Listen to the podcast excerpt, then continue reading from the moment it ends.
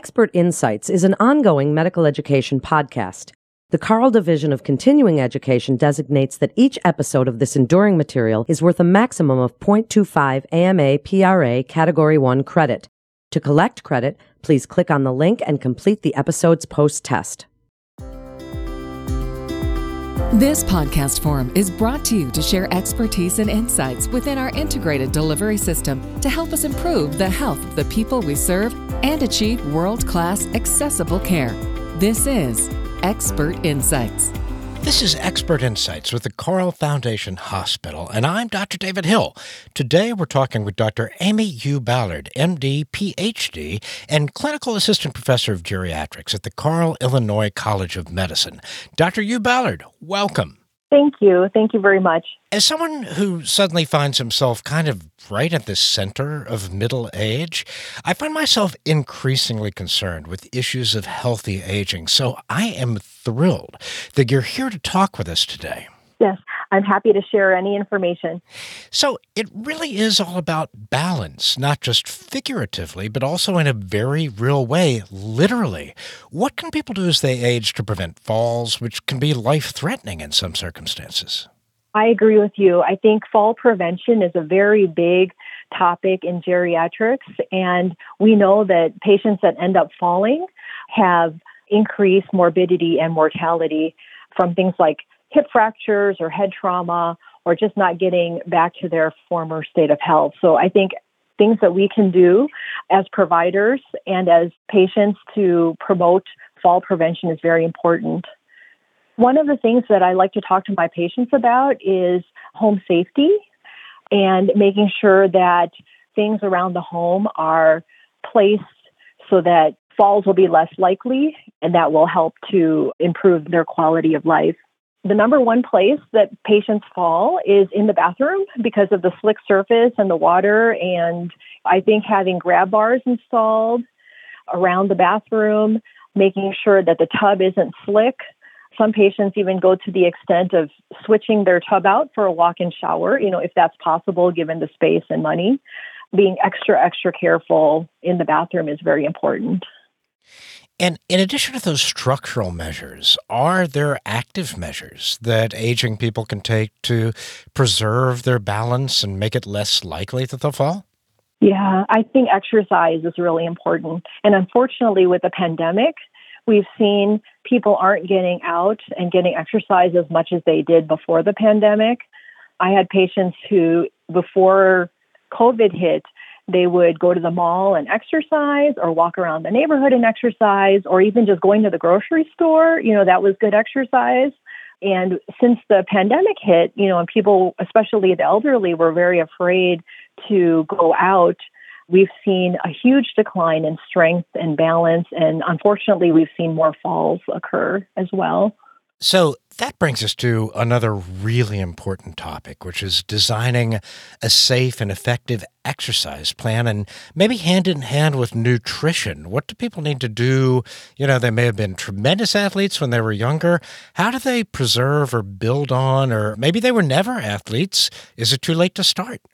No, it's never too late to start. And here at the University of Illinois, there is a program called the Lifetime Fitness Program. It is for patients 55 and older, and it's specifically geared for the older adults to keep them active and to make use of the wonderful facilities that we have here in Champaign Urbana. That's fantastic. What are some of the things that people can do if they come to that facility or even do in their own homes? Right. So joining a gym is wonderful because then you don't have to buy your own equipment. So there are several programs at the U of I or at the YMCA or Silver Sneakers around town that is very helpful for keeping people active. And I tell my patients, you know, because I know it can be expensive, you know, having these outside facilities, but just doing things around the home. So having a treadmill or a stationary bicycle or some free weights handy in the home, I think it's very helpful. Any little bit of exercise is a positive. So anything that you can and will do easily, perhaps, instead of grand plans, what's what's right at hand? Right. I mean, I had one patient tell me just last week he raked his lawn and collected 12 bags of compost from leaves and sticks. And I said, That's wonderful. That's good for your back, just getting out in the fresh air and then beautifying his home and his yard as well. And I think that's important that we try our best to do what we can at any age. Now, when we think about exercise, that often goes hand in hand with nutrition. I've read that as a middle aged person, I should start upping my protein intake. Are there changes that we should be thinking about with our diets as we age? Yeah, I think protein is really important. And I find that that's something that a lot of people miss because of either they have trouble chewing meat or trouble swallowing that comes with age. Many of our older patients, especially getting into the upper 80s, 90s, will be limiting their diet because they have trouble digesting or chewing certain types of foods. So I think getting enough protein is really important. I do recommend that if you feel like you're not getting enough protein, to supplement that with protein shakes Great. You know, you talked about difficulty with chewing and swallowing, and that kind of brings us to dental health. Our teeth also age, and that can have a really profound impact on our diet with time. How do we need to be thinking about dental health during aging?